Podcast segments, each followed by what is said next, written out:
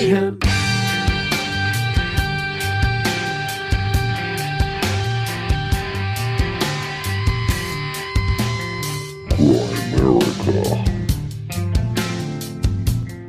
But once they took a look at, let's say, Building 7, and they realized that, my gosh, Building 7 went down and wasn't even hit by a plane. and, and, the, and the media is not even talking about it. How come?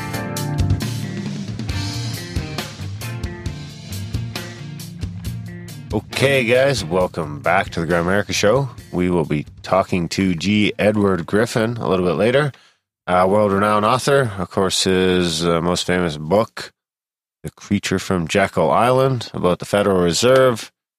And we're going to be mostly talking about his upcoming festival here down in Montana that Grambo might run down to. The uh, Red It's an Festival. expo. I don't know. Expo Festival. Festival. don't talk. You haven't been introduced yet.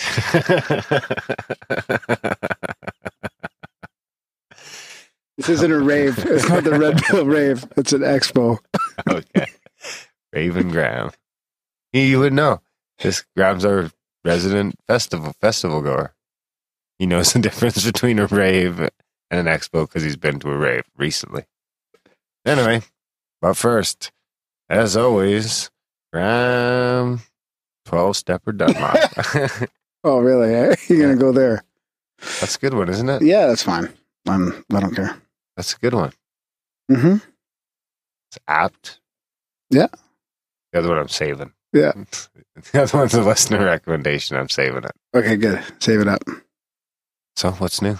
Oh, not much. Not much. Just you know, we're we're prepping for your vacation and we're recording lots. We got lots of people on the schedule. It's gonna be good. How come your vacation wasn't a problem? What do you mean? It was. We we did. We did have Did to we? do this. Yeah. Huh. Yeah. It seems more so this time though, but I think it's because we're two weeks. I think it's because we I, were I'd do the editing. low on with You, we could just record and I could edit it still at real time. That's right. Yeah, So taking anyways, two yeah. weeks off. This you is our guys won't even notice though. We'll make sure that you guys don't mm. even notice we're gone. Exactly. Except the people in the chat room will notice because you won't have internet, so they'll be missing you in the chat room. Oh, I'll have internet. I just don't tell anyone. I'll have internet.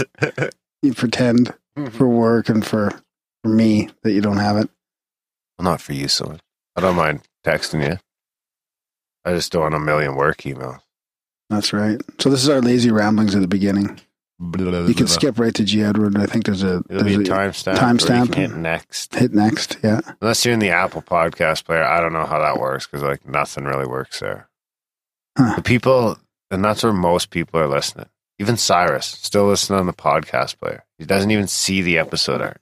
Wow. So many people don't even uh, realize that we have great episode, great custom episode art every episode. Thanks to Nap, Napoleon. Lostbreadcomic.com, Yeah. lostbread.com. It's in the show notes. It is always in the show notes. I That's think. right. Yeah. Yeah. So get a better podcast player than that. Nap did this one, and I didn't realize. I didn't realize he knew that it was a red bell. Oh, yeah. he thought it was a synchro? That's kind Yeah. of a synchro with me making fun of the fortune cookie synchro. That Yeah. you thought was a synchro. That wasn't a synchro. yeah. That's good stuff. That's good stuff. So what do you got? We haven't done. What did we do last week? I can't remember. But it seemed like we haven't done any feedback in a while though. Well, we didn't Or have a long intro because we had a couple of really long episodes. Oh, that's right. So- we had two fucking three-hour Yeah. interviews in a row. But I've got lots of- crazy how well they lined up back to back. Yeah. those two tied together nice. yeah, Randall Carlson and and uh, Speaking of Randall, he was just on Rogan, which is pretty epic in itself. that was a good episode. yeah, absolutely. Yep, Graham Hancock and Randall versus Michael I Shermer. feel like they did well, I'll put a link. especially Randall. I'll put a link to that in the show notes, too. The scientist with the scientist, both of them were pretty impressed with him. You know, I think Graham did a, a better job at just arguing the skeptic. Well, Graham's more of an arguer for sure, but um, Graham was better with Michael. I felt, and Randall was better with the science, with the actual scientist. Yeah. because Shermer's not a scientist; just a skeptic. yeah, you might want to be careful there. I'm not sure if he he might have some credentials on that. Let's find out. Yeah, He might sue me. yeah, exactly. Can he sue me? So I've got lots of feedback from listeners, lots of chirp reports, some synchronicities, feedback. I got a great UFO quote of the week coming up from the CIA. Historian of science. Yeah, of course. I don't see anything here that says scientist. I think you're just seeing patterns, Darren. It's just a pattern. Patternicity. you might like my book because pattern. hey, we should big. Uh, uh, actually, we should start with. Uh, Yes, yes. here, Big big start. news. Big news in the igloo. We got a Big couple news in the igloo. didgeridoos from Garrett, I think. Is, uh, but I don't understand the initials at the end of the note. Here, you do yours and I'll play. It was fun as he It's rips so the studio apart. So Garrett from the perpetual chat room that we have going on, which there's a link in the show notes. It's just like a Google chat that's always going. There's people. That's pretty good, Darren. That's pretty good.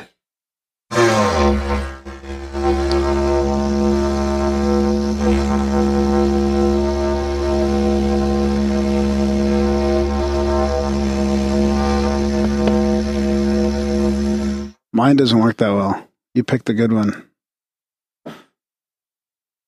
I'm a musician. Well, that's what it is. it could be, but you know how to play a trumpet. No, not really. Yeah. No, you Yeah. don't know to. Well, uh, I've never been very good at playing. it's like that, but it's super loose. So it's like, Yeah, it doesn't work. It doesn't work for me. well, you just got to practice. Did you practice for that? Well, for like an hour, Really? but I've been playing tubas and Really? yeah, I can play French horns. I've, Hmm. I've played a lot of wind instruments in my younger days, Right. so I know the lip patterns. Right. Okay. Okay. I should bring friends in here to check them out, and they can teach us how to play. There's some self-taught friends that are really good with the didgeridoo. circular breathing would be the hardest Yeah. part, and my lips start to go numb. Mhm. Yeah. So they came with notes. Should I Yeah, read my you note? go first, and then are you gonna play a little ditty for us? Or No, I can't do it. I can't. I can't even. that's not bad though. For what is it? Day three. Yeah, you yeah, you were good.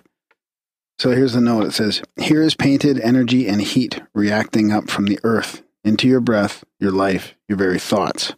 What is born when these collide within within you? Life, growth, revolution. Breathe out and plant it all. Plant well." That's nice. That's going in the studio. Mine says, "Here are painted four lines connecting.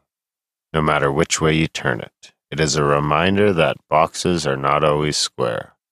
The whole world is lines connecting, but only the birds fly twice like that. What are the lines that you will stretch out? Which will you connect?" Nice. They're amazing looking too. Like the paint jobs on them are phenomenal. So, big shout out to Garrett for the didges. Yep. My kids just love it too. They got to practice so we could do a little duet. No, I can't. I can't. Honestly, I can. I'm, I can tell you right now, I'm not going to be able to play. Like, I've, I've, I just don't have the musical, artistic sort of thing. Mine's a powerful tool, my friend. I don't, and I don't even want to put the effort into trying because it's. Not, I mean, I might just for that on my own, but I'm never going to play it in front of anybody. Well, no one can see you. I can't even imagine when when the guy plays it for me. Like when I go to, I can't even imagine playing it. Like that's just, it's like not even there. I'm like, I don't even know how I would learn. My wife's woman's retreat's looking for musicians. We could go do a duet. No. I can play the bowl. The singing bowl is the only thing I can do. Don't even do that very well. Kind of clunky.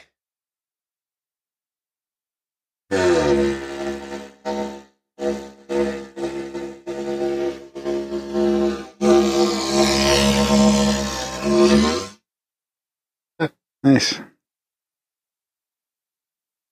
I Trying to be the hipster with the didgeridoo. I remember I go camping. Can't wait. It's a powerful instrument.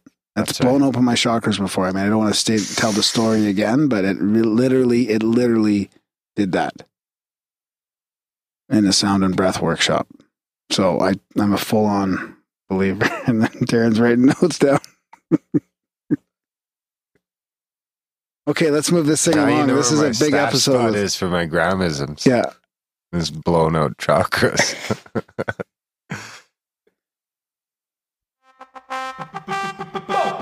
Bingo, bango, social media jingle. Don't forget to rate, comment, and or subscribe to the Grime America newsletter. Bingo, bango, so, first review A Dirty Rotten Shame, one star comment, and or from RAW. I've listened to this podcast. this is a re- review from iTunes. yeah. Okay, So, right off the bat, he said he's listened to this podcast almost from the start, but he must have missed every other global warming episode we've done. Because this was what, like the fifth? yeah, probably. Anyway, it's a shame. I mean, anti-global warming a- episode in a way. like- dirty, rotten shame. okay, I've listened to this podcast almost from the start because it touches on topics of interest to me. But no more. I not only will not be sending them money and support, I have unsubscribed. I just can't take it anymore. this is what happens when people justifiably discard blind faith and authority and replace mainstream info. This is what happens when people justifiably discard blind faith and authority and mainstream info sources and replace it with an overconfident faith in alternatives. On the one hand, climate change is a lie put out to enrich Al Gore and Bill Nye. Exxon and Big Isle, of course, guilt free, it seems. It's Al Gore and Bill Nye that are cleaning up. On the other hand, chemtrails are the elite's attempt at weather manipulation to counteract it. I heard a comment to the effect that the elitists who proposed the global that global climate change is caused by human behaviors won't debate, but instead insult and name call and dismiss those who disagree. Then I listened to more than an hour of insults, dismissals, and name calling on the part of the host and the guest towards those who disagree with them. By the way, most of that time I was driving around in a major urban area surrounded by thousands of cars spewing carbon dioxide and tons of filth out into the atmosphere by the million, by the minute. In that en- environment, I heard them suggest we continue burning fossil fuels until the market makes an alternative viable, which I don't see an alternative to because it still gets cold here in the winter.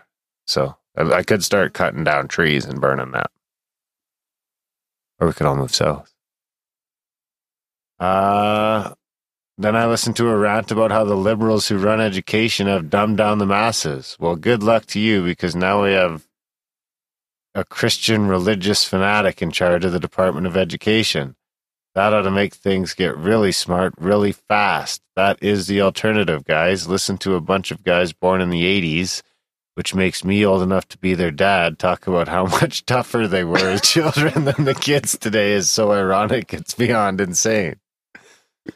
I've listened for a long time and I was about to give in to the relentless begging for support out of a guilty conscience.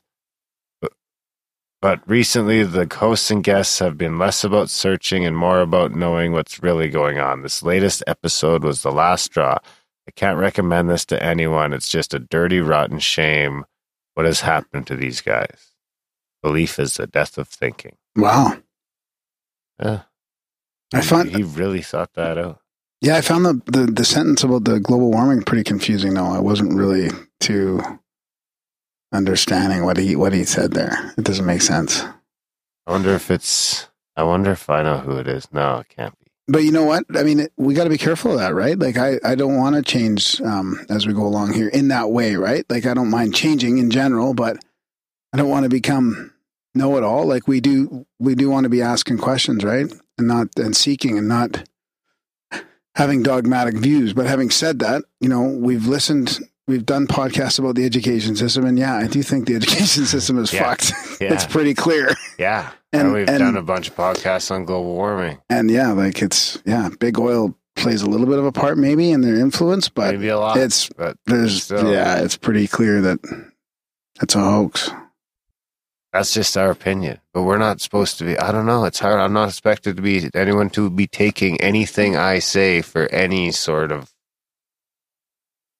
authority on anything Yeah. except a synchronicity. Just an opinion, yeah, except your Canadian third party synchronicity rating system. That's right. So I do. I'll follow that up with one more. So, anyways, have- thanks for the review. Yeah. And I do, and he's you not going to hear you. He's not listening. right. He's Might have been a unsubscribed. He was just about to donate. He's been listening for four years, and he was just about to donate until fucking Randall Carlson bitched about global warming. That is ironic. That is Yeah. probably our most popular, most frequent guest. And the guy who's probably brought us more listener, the most listeners. yeah, and we finally got a one star. But Yeah. that's going to happen more though now because we Oh, do yeah. talk about controversial sh- shit, and it's going to happen. Like, So here we have Bingo Bango. Grimerica hits the spot from Cooked Up.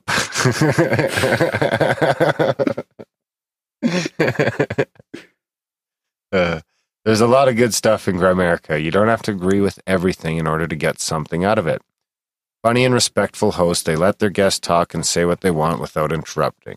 If you are looking for information you won't get elsewhere and tired of hosts telling you what to think, this is the place to be. Much like Frank Costanza's billiard room. Oh, that was a comma. This is the place to be, much like Frank Costanza's billiard room. Did Frank Costanza have I don't remember that one. No, I don't remember that one. Uh, don't worry, RAW. I'm a new listener and have picked up the donating post haste. Nice, thanks. Thanks, Cooked Up. Raw and cooked up. Oh, I get it. What? Well, the other guy's raw and he's cooked up. I don't get it. He was responding to raw, so he made it his name cooked up. Oh, you think? Yeah. That's a good one. Okay, what do you got? well, I've I'm got sick it. of talking. I've got. Oh, got I didn't finish out the the the social media part. social media part. Okay, here we go. Okay, where are we? We got a ton of feedback on 223.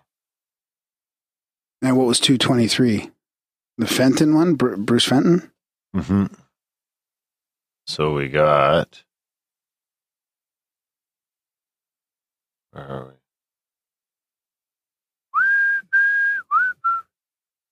Guys, great show from our buddy Kevin Stevens. I was Guys. just looking at him in the chat. That's pretty weird. Synchronicity. Oh, he's probably just getting up for work. Morning, Kevo. Guys, great show. Heard Bruce Fenton first last week on Earth Ancients. Oh, wow. Cliff is a good host, but his interview seems somewhat scripted. IMO, in my opinion.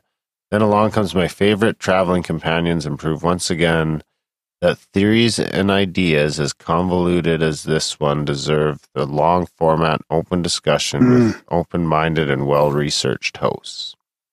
Get you both in the hangout soon. Nice, thanks. Hashtag UK posse. And then Yoni Yoni says, ha ha, ha, bald dude talking about convoluted shit. uh, Yoni is one of a kind.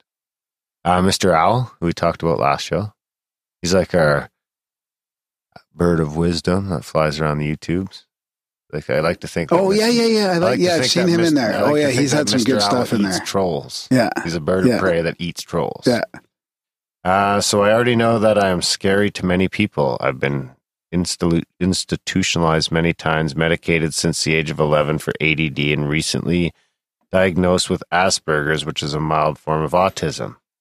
I scare just about everyone, and I don't really know why. I adopted a Buddhist belief in life around my freshman year of high school about 15 years ago.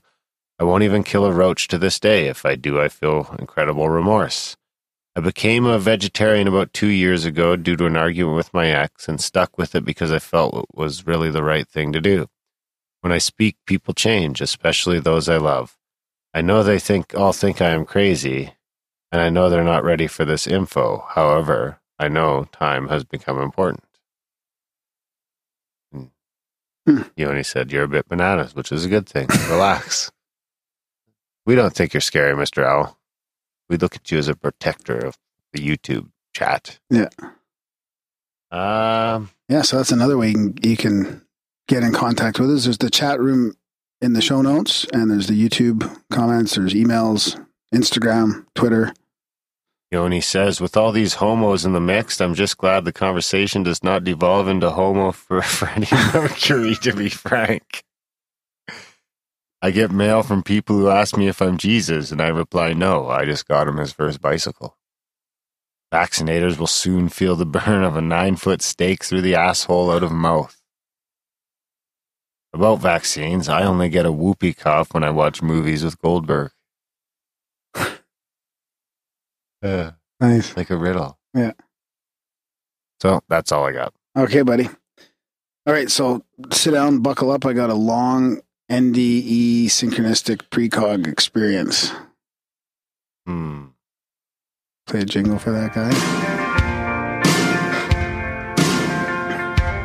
I want a good score for my synchronicity. If Graham reads it out, then Darren might give it to me. Hey, don't you please read it low.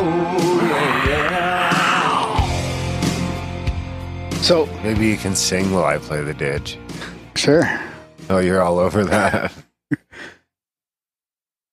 So this is more probably more NDE than synchro. So don't be, you know, in there like just waiting for the synchro. But can you turn your phone over? No. So this is quite long, but it's worth worth the read. Graham is an all-in believer in Come on, what the hell? I'll turn my phone over. No, Okay. I'm not going to do it. I'll just turn it over like that. Yeah, that's what I meant. Okay. Yeah. I thought you were trying to confiscate it. No.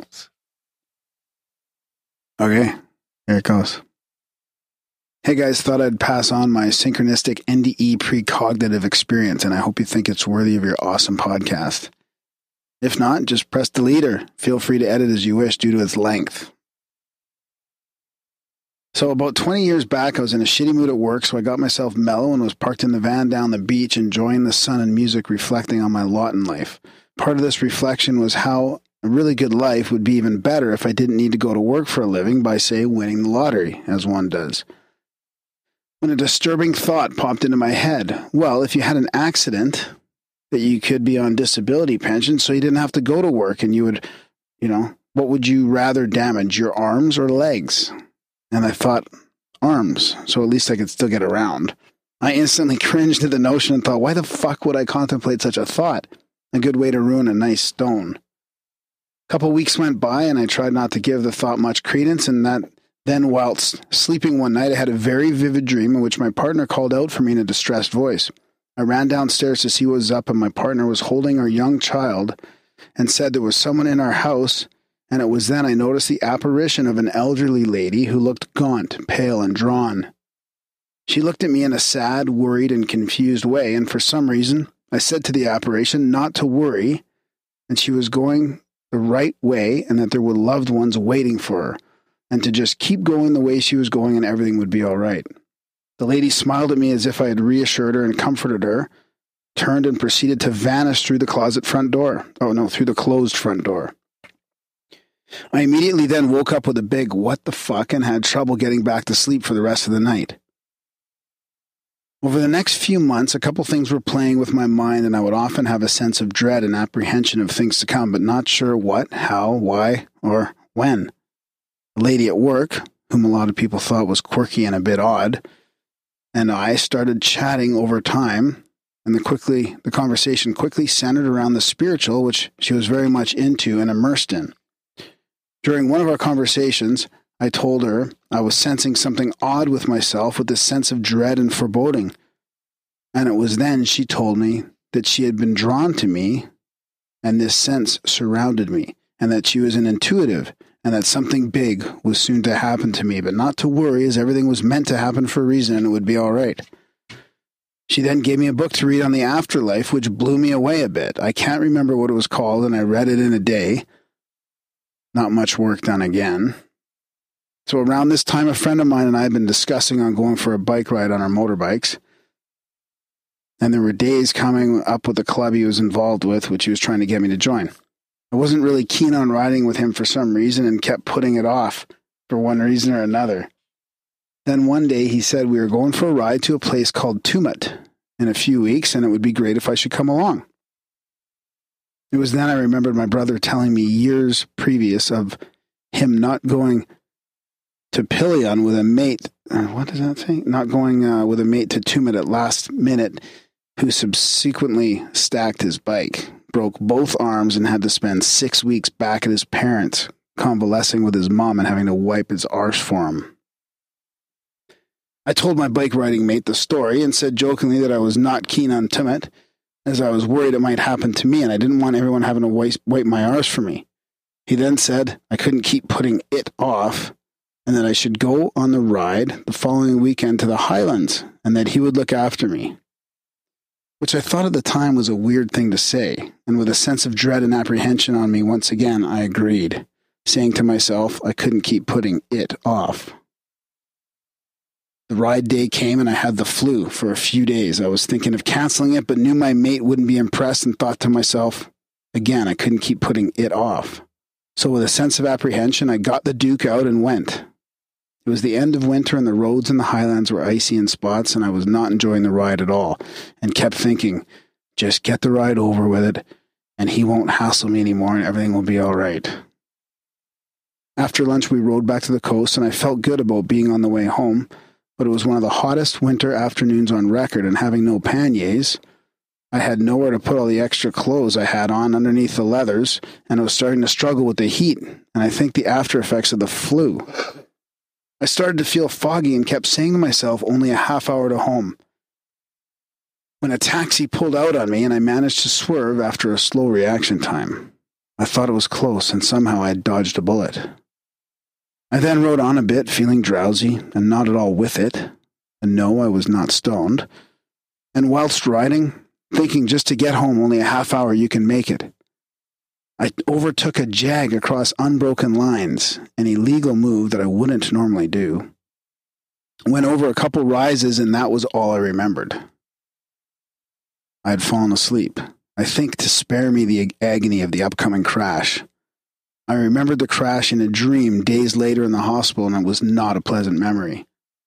Next thing I know, the lady from my dream was there in front of me smiling, and she seemed different, happy, and had some makeup on, hair done, was not drawn or gaunt anymore, and was content. She then said for me to come with her, as it was her turn now to help me. We started down what seemed like a corridor when I asked where we were going. She said not to be worried, as it was my time now, and that loved ones were waiting for me. It was then I realized where I was going and stopped in my tracks. And then she turned to me again and said, Not to worry. And I said, I wasn't worried. If anything, it seemed like it was a beautiful, happy, and serene place wherever I was going. And then I said that I just wasn't ready and that I didn't want to go, as it wasn't my time yet. She told me that I had to go with her, at which time I got annoyed and sternly told her I wasn't going with her. The lady looked at me puzzled and then turned back to others. I felt were at the other end of the corridor waiting for me but could not see and said, He won't come. They said to her, He has to come. It's his time. She repeated that I wasn't going to go with her. Or no, she repeated that I was to go with her, and I swore back at her angrily. I wasn't fucking going anywhere, and they couldn't fucking make me. She admonished me for swearing, but said that she would let me off this time due to the circumstances, but not to swear again as she didn't like it. She turned once again to the others and said, He won't come. They asked her to ask me why, and I said that I had two young sons to raise, to be fine young men, and it would, was nobody else's responsibility except for mine to do so. At that, she smiled at me and said, That's the right answer, and don't worry, everything will be all right. I then instantly woke to find myself lying on the ground with a policeman standing at my feet with his jaw dropped and a look of total disbelief on his face. I looked around somewhat stunned to see I was lying next to the car with only the back wheel of the bike sticking out of the back of it. With a rush of adrenaline, I tried to get up, saying I was going to kill the driver of the car and let me at him. I tried to get up, and it took a couple guys to hold me down, one of them being my mate. I was swearing and cursing at everyone to let me up. And I remember the policeman telling me if I didn't shut up and stop struggling, he was going to knock me out again. Weird, hey? Still struggling and cursing, I finally got my left arm free to punch my mate, and when I swung at him, I saw my hand and my wrist doing circles and flip flopping down and swinging in the breeze. I said, Fuck, that doesn't look good. and he said, That was nothing. You should see your other arm. It was then that the pain kicked in. I felt it start at the toes and rise through my body, and it hit, and I started screaming in agony. Just then, an ambulance pulled up, and from there it was a blur, and I was lapsing in and out of consciousness in the ambulance and at the hospital. At one point, I woke up at the hospital, and my partner was next to me in a, next to me in a distraught state, and I said to her, "Don't worry, my friend, the old lady said everything would be all right." Then I passed out again. My partner, years later, said to me how that I freaked her out and couldn't understand stand it that I was lying there smashed up and telling her not to worry and didn't appear to be worried myself. I later found out that, my, that my mate I was riding with was an ex paramedic and that he had been resuscitating me for 10 to 15 minutes, and that the policeman had said to him on several occasions to let me go as no one could survive such an impact, and that he had tried enough, but my mate kept going. Apparently, I had no pulse or breathing during this time, with the policeman later telling me he was sure he was looking at another dead man and couldn't believe I'd survived. He had never seen anything like it before. Little did he know. I had hit the stationary car, which was going doing a right hand turn at approximately 120 kilometers an hour. The Jag driver saying I passed her like a flash. During the impact, my arms straightened the Duke's handlebars and my head smashed the back window and roof of the car, pushing the roof a foot forward on the sills, and my helmet had been pushing down that far onto my shoulders, my chin was poking out through the full face helmet and my face not visible. They thought I'd snapped my neck, and I struggled to remove the helmet as they tried to res- resuscitate me. I had smashed both arms, my wrists, my right elbow, with no other injuries. Multiple operations, bone grafts, plates and screws, implants, and a couple of frames to hold it all together. And six weeks in hospital later, I was home. And yes, I did have to wipe I did have to get my arse wiped by others. It's okay, you can laugh. I do now. I was told by the specialist that I would never be able to use my arms again, and at one point the surgeon contemplated amputating my right arm. I remember telling him that he had better be a fucking fast runner because I doubted he would be able to catch me. So I remained calm about the situation, teaching myself in the hospital to meditate, listening to music, and remembering what the old lady had told me whenever I was down. I amazed the doctors and others with my recovery, with the doctors saying that they had never seen anything like it before. Over time, I gained, regained the use of my arms with limited pain and incapacity to this day. Got the disability pension I had wished for. There's a there's a lesson in there, being careful, and I got to raise my two sons to be fine young men. I often wonder who the old lady was in the dream. One night she came back to me and asked why it was so important. I knew who she was, and that all I needed to know was that she was looking after me. I just said it was important to me, and she told me her name was Dot. I figured short for Dorothy. Since the bike episode, I've never worried about what awaits me over the other side when I fi- was finally diagnosed four years ago with stage four cancer and was told things were not the best. It ended up only being stage three, and I sailed through that episode and once again absolutely amazed the doctors who claimed they had never seen anything like my recovery before. I'm still clear, four years on, fingers crossed. Somehow knowing it's not my time, and it won't be for a long time yet. I'm single now, and the boys are fine young men and left home, and I'm on the next part of my journey. Excited and a bit scared and apprehensive about the future at the same time, but feeling safe in the notion I'm being looked after and that things happen for a reason. I feel that we are spiritual beings having a human experience, not human beings having a spiritual experience and that we are able to learn lessons to improve ourselves. I try and give thanks every day for my wonderful life, family, and friends, especially those on the other side looking after me. And on a side note, I've explained the most to most, including my doctors and a skeptical oncologist, that if I wasn't that if it wasn't for a toke on the good old wacky tobacco now and then, I would have never made it through the chemo, as it helped me with my meditation, nausea, recovery, and putting things into perspective. My first chemo treatment, which I had to take home and have intravenously for two days every fortnight, I was lying on the floor, shivering and shaking like I had the worst flu ever, 10 times over, and every bone in my body ached. A mate came over with a joint for me to try. It had been a while. And after one toke, I immediately started to feel better. After two tokes and five minutes, I was up and feeling a lot better. And 10 minutes after, the chemo symptoms were all but gone. And after 15 minutes, I was emptying the fridge thinking, fuck, am I going to have to go shop and restock? I was told to try not to lose more than 10 kilos during the six months of heavy duty chemo pumped straight to the heart, and instead I put on nine kilos. Thanks for taking the time to read my story, and if there was a synchronicity in there somewhere for Darren to judge, don't forget, I made a donation to the show a while back. Oh. And he says, uh, P.S. Hoping to see a Yowie in a UFO one day. Maybe a Yowie flying a UFO would be good. P.P.S. There are other synchronicities attached to this story, but I thought I'd taken up enough of your time as it is. All the best, fellows, and keep up the great work. Love the show. You read slower than your voice stream. Do I?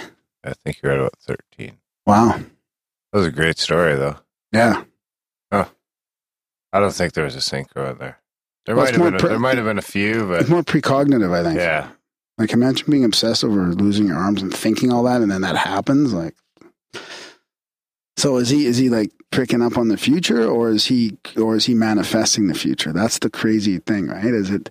Which Yeah. way? You know, is it your thoughts that are manifesting that accident, or are you picking up that that accident's going to happen? yeah. Or is it just a coincidence? Yeah.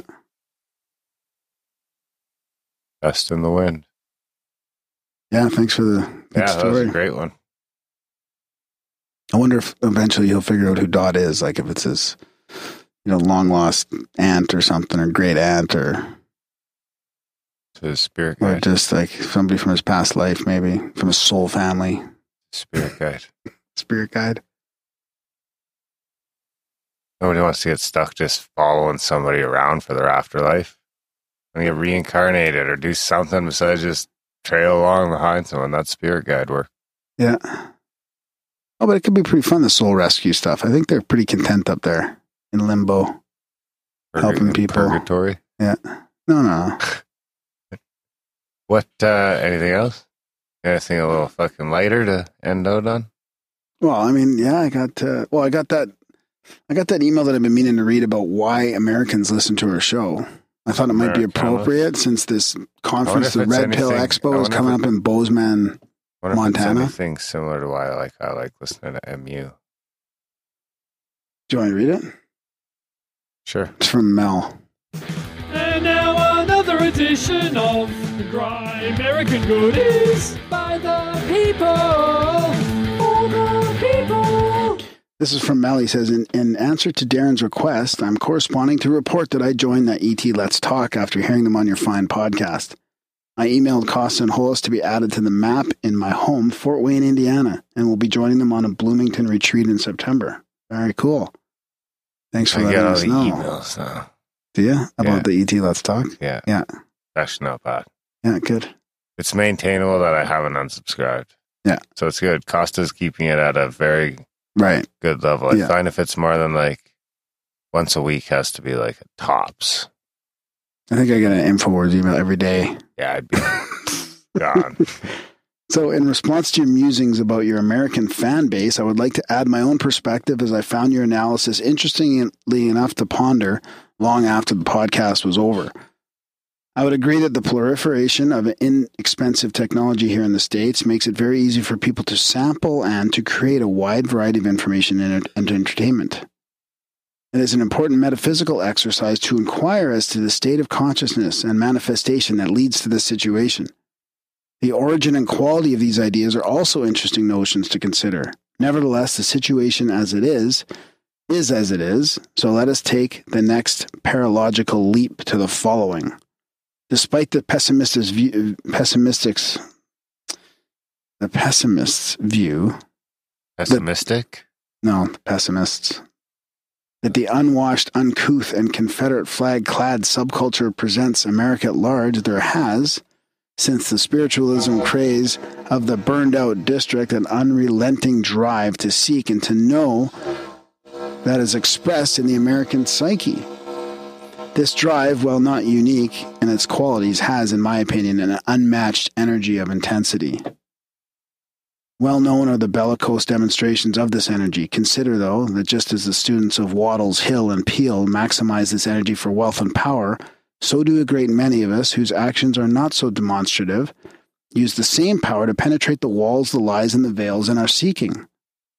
This seeking resonates and calls for answers, a call that you and Darren obviously share as well, and further, are kind enough to package and distribute for our consideration. This, I think, is why so many of we, your fans, are American.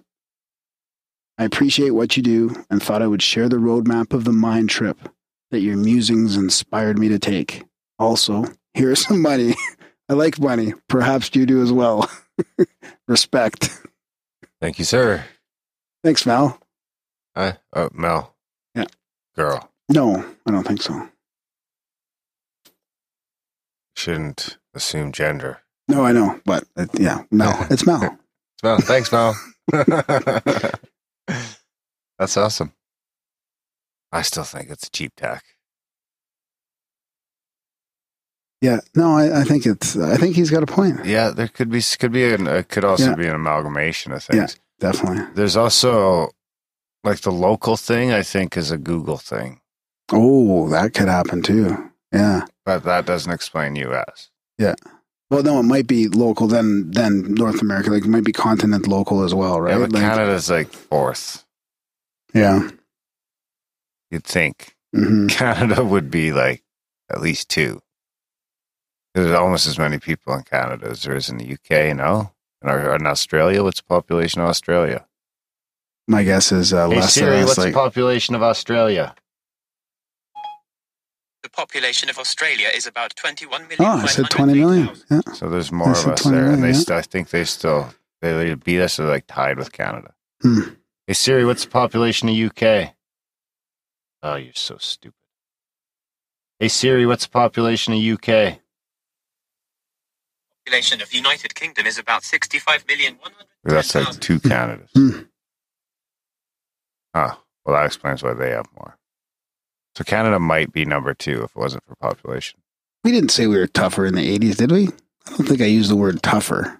Well, you're from the 70s. No, I'm from the First eight, of no, all, not really. I'm an 80s kid. You're a 70s kid. not really. I mean, I don't consider When were you born? seventy. Then you're a 70s kid. Yeah, but you know what I mean. I grew up in the eighties, kind of, right? well, yeah, if he From was, if he's old enough to be our dad, then I would say, yes, he's tougher than we are. He, he's, No, yeah. that's not what his point was. His point was that we were trying to say that we were tougher than the, the kids nowadays. we are. We're And both right. Oh, you think so? Yeah. Yeah, maybe. I don't think we mentioned tougher though. I thought we no, just I said think we we were had just like talking about how we used to go run around and play games and do things, and kids nowadays don't. Yeah. That's all I thought we were trying to get at. Probably. But he was probably tougher. He probably played with rocks and shit. And like walked school uphill both ways, uphill. Well, yeah, my dad used to say he'd have to go blizzard. through. He'd have to go through areas of Danny was telling me the other Montreal. day about when he went to school and every morning his his mom used to have to give him his fucking kettle of coals. So he'd have his little fucking bucket of coals that he'd have to take to school with him so he could put it under his chair of his desk to To- stay warm all day. to stay warm. Yeah. And he's only like what, seventy five? Seventy four. Yeah. Yeah, my dad, when he was walking through neighborhoods, like they had to run through certain neighborhoods so they didn't get beat up. And this is in Montreal, like in the fifties, probably. Nice. you know, close to Montreal, like the South Shore or whatever, right? But I mean, there was so many different types of people. They would have little gangs and stuff, and you'd have to like be careful walking through the, you know, Yeah. So. I'm not saying I'm tougher than the guy that's old enough to be our dad.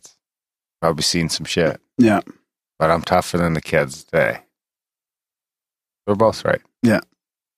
He's probably not listening. fair enough. That's okay. That's okay. What else you got? I got the U- I got a great UFO quote. I Are we think. still doing that? Yeah, of course. Profound UFO quote of the week. If you have told me the profound UFO quote was going to make it 150 episodes, I would have said you're crazy. Didn't we do more than that? 150? It's been going longer than that. Since episode 70? No, way before that. I think. Really? No, I don't know. Who knows? So this is uh, this is from the CIA website, CIA itself, from the reading room. Are we part of Felix's trivia? And this is a memorandum for record from January 6, 1953. And the subject is a telephone conversation with John A. Wheeler, Dr. John A. Wheeler. So at 1.30 today, I called Dr. Wheeler in Princeton and Princeton, New Jersey, to thank him for his interest in possible affiliation as a consultant in the CIA attack on the flying saucer problem. I told him we regretted that the urgency of this current work for Matterhorn, AEC Matterhorn, I don't know what that is, prevented association at this time. Dr. Wheeler, Wheeler stated that he might not be able to actively assist after March 1953 because his work on particle research. However, he would be pleased at any time to discuss the matter briefly. He mentioned two foreign nationals who were currently outstanding in related fields. One was Dr. Chapman, a British subject who was an authority on aurorae and its associated mysterious problems of ion path and magnetic focusing. Dr. O'Day, Director of Research at Cambridge, Massachusetts, USAF Research Center, might be able to suggest U.S. subjects in this field. It appears that the Air Force has been studying upper atmospheric phenomenon there with considerable vigor. Dr. Chapman's believed to be currently at Cambridge University in England. And number three, another suggestion was Dr. Hans Alvin, an original thinker and outstanding researcher. He has written Cosmological Electrodynamics in Oxford, Unity, uh, Oxford University Press.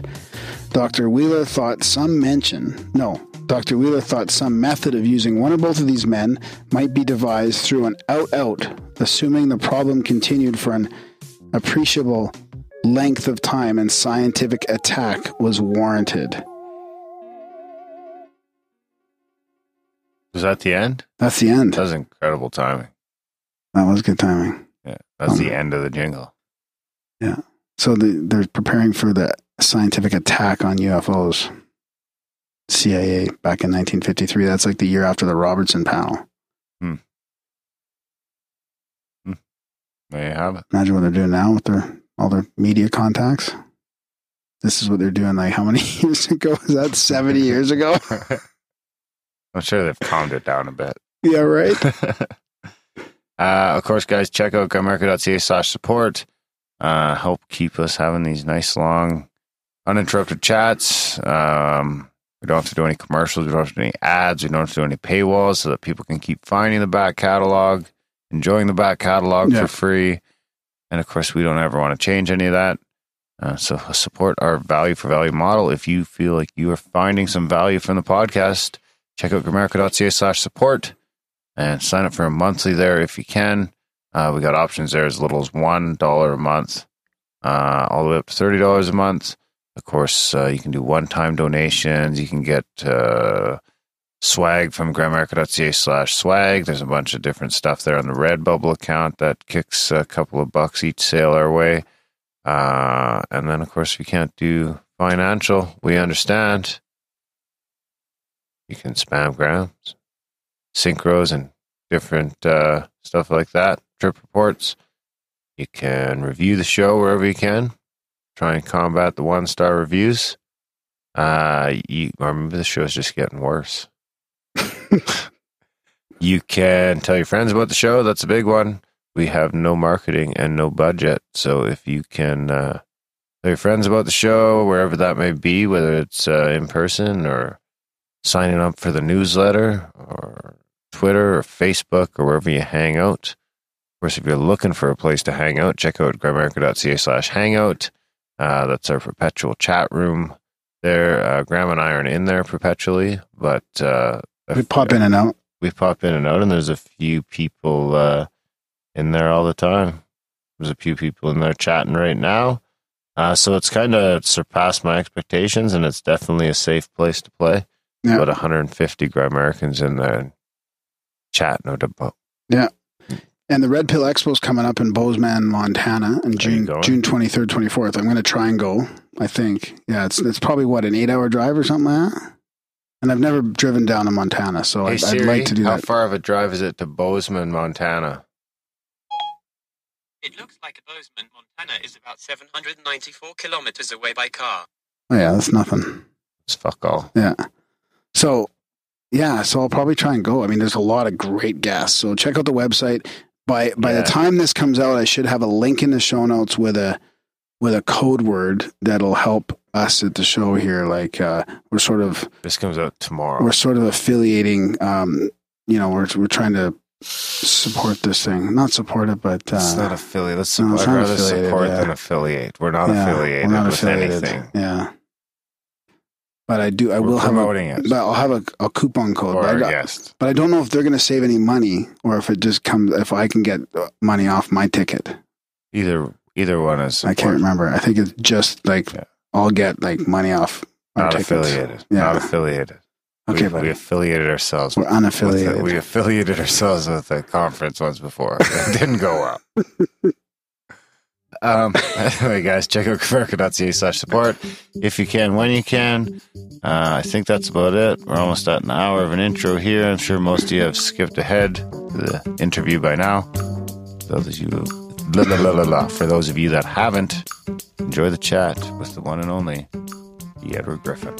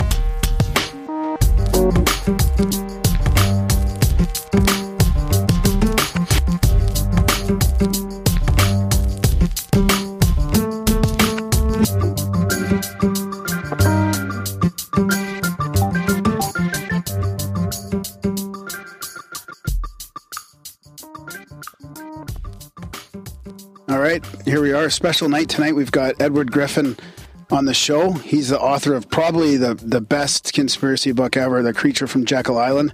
That's a second look at the Federal Reserve, and he's also written uh, World Without Cancer, the story of vitamin B17. He's the founder of Freedom Force International and chairman of the upcoming expo, the Red Pill Expo in Bozeman, Montana, coming up at the end of June.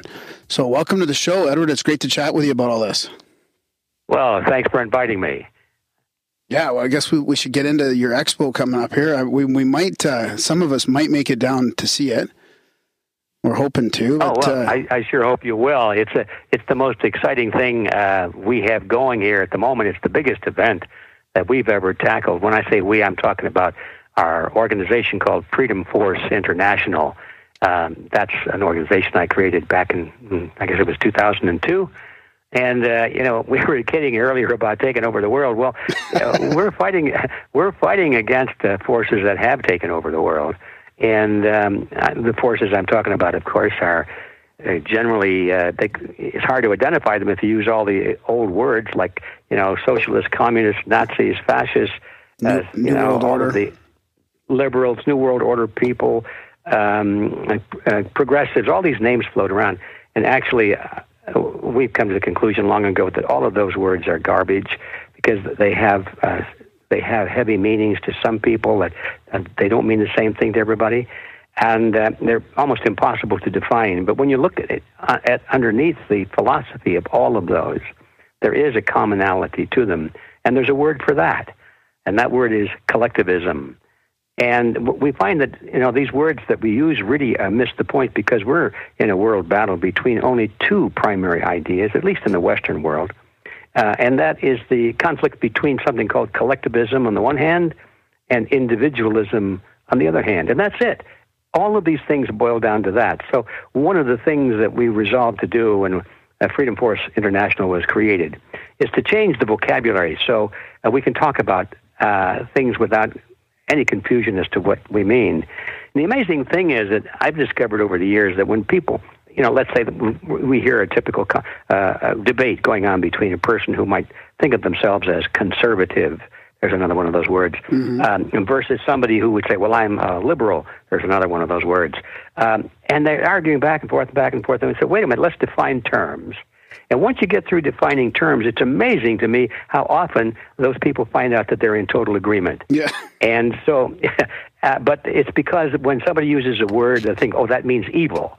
You know, like if you if you use the word capitalism, there's another one of those words. um, it conjures up in the minds of some people uh, the idea of free enterprise competition, fairness, honesty, you know, uh, the advancement of society, a high standard of living, freedom, and all those things. But in other people's minds, they think of it as selfish and cruel and um, uh, being insensitive to the needs of uh, the poor and all that kind of thing. But once you, so we can't use words that have those different uh, definitions in the minds of people. We have to get rid of the garbage and start talking about principles. So I got a little sidetracked there because that that really is one of the deeper motives of this Red Pill Expo is to bring people together uh, with all kinds of uh, ideas uh, and red pills, we like to call them. And they've they've taken the red pill on this, that, or the other thing. They found out that the illusion they once had about uh, well, let's just pick one. Uh, let's say about healthcare the illusion they had that they thought that the, the healthcare system was designed to cure diseases, and that you know, you know, and then when they finally find out that not really, when you look at who's driving the healthcare system, is the pharmaceutical industry, and there's no money in curing diseases, but there's lots of money in controlling diseases. Now, you never, you never want to get rid of a disease because then people stop buying the medications. So what you want are medications that don't cure the disease, but allow people to live with the disease, and that they have to be on the medications, you know, every day for the rest of their lives. That's a nice uh, trip to the bank. And so when you find out that the illusion of all of these these selfless people trying to cure diseases and improve health really is is an illusion. And you take the red pill and you find out that oh my gosh, it's not that at all. Um, there are these red pills everywhere you look in our lives. And uh, so the Red Pill Expo, uh, which is coming off in June, June 23rd and 24th in Bozeman, Montana, of all places, and we'll talk about that later. It's a beautiful spot. But anyway, that whole purpose of that red pill is to bring together people who have all taken a red pill in one area or another, and they want to share it with others. They want to tell people what they discovered, what the illusion is that they finally broke through. And, uh, and and our goal is to is to allow them to communicate with each other to discover uh, what each group has to say. That doesn't mean we have to buy into everything we hear. That's not the whole idea. But we have to hear about these things so we can evaluate them. One of the um, one of the illusions of our time is that the media is fair and unbiased, and they really have an interest in telling us the truth. Now, that is an illusion of immense proportions when you understand finally, you take the red pill and you find out that the whole uh, mainstream media is uh, wrapped up in, uh, I think it's four or five huge super corporations now. They own it all. And even go further, and you find out that on the boards of directors of those corporations and the owners and the management level is an even smaller group of people who all have exactly the same viewpoint, the ideological viewpoint, they are all collectivists and they all want a global system based on the model of collectivism. And then you find out, oh my gosh, the whole mainstream media in most of the countries of the world are are being used to promote that agenda, and it's not a fair, unbiased source of information at all. Well, then, you know, as I say, you go from one major area of life to the other, and you realize that we live in an age of illusion. So we want all of these people that have taken different red pills to come together, to meet each other, and to share their ideas, to evaluate them, accept them or reject them as they wish, uh, but to realize that the common thread behind all of the problems that we face, or at least most of the problems we face in our world, is the fact that we are being forced by law to act as though the illusion is real. We're, the illusion is being forced on us. And uh, for example, I'm going to give you some examples. The, the latest trend right now is to um, force every child and eventually every human, every adult person to take a vaccine for this, that, and the other thing. Well, the, the illusion is that these vaccines are good for us that they save lives, that they cure diseases. The reality is just the opposite. And those of us who have seen through the illusion and recognize that the vaccine industry is uh, not curing diseases at all, but literally is creating diseases, and we're prepared to demonstrate that fact. And we're not worried about, you know, people will say, oh, you're a bunch of quacks, you don't know what you're talking about. We can prove that point. but most people don't know that. They really honestly believe that uh, vaccines are good for them. And so, uh, those of us who want to opt out of the system, we have so far been able to say, well, okay, you can do whatever you want to. We're telling you we think it's not a good idea, but if you think it is, fine, go ahead and take your vaccine, but be careful when you give them to your kids. I know you think they're good for your kids, but here's some information you should know. Well, all of that is going by the wayside now, that freedom of choice, because now the laws are being written which are forcing people against their will to vaccinate their children or to take a vaccine for themselves. So you take that little model there of using the law to force people to act as though the illusion were real and that applies to every one of the major illusions in our life. So eventually, when we come to the question of what are we going to do about this, well, the answer is that we have to change the laws.